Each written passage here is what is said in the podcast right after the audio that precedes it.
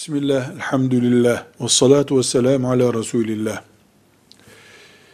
Cenaze evinde yemek konusunu ikiye ayırmamız lazım. Bir evden cenaze çıkınca taziye için uzaktan gelen akrabalar, yakından gelen e, tanıdıklar toplanmışlardır. Cenaze ile meşguliyet vardır. O gün orada kalınacaktır. Elbette orada gelenlere, uzaktan gelenlere yemek verilecektir.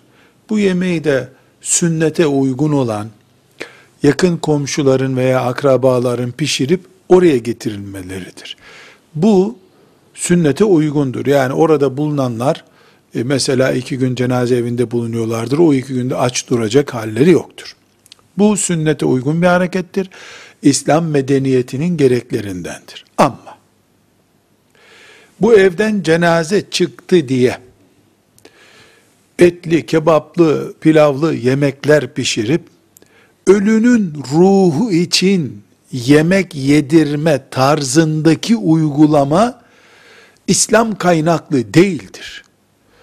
Buna ölünün ruhu için denen şey komiktir. Neden?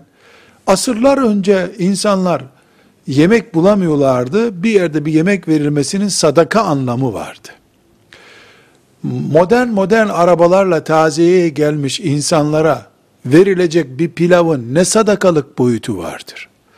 Müslüman nesillerin şurada burada aç gezdiği bir zamanda bir cenaze evinde İstanbul'da veya Ankara'da ziyafet çekmeye sadaka kılığı oturtmak yanlıştır. Cenaze evinde yemek yenmesini iki makamda görüyoruz. Birincisi Gelenler aç kalmasın diye komşuların getirdiği bir yemek yenir, kalkılır.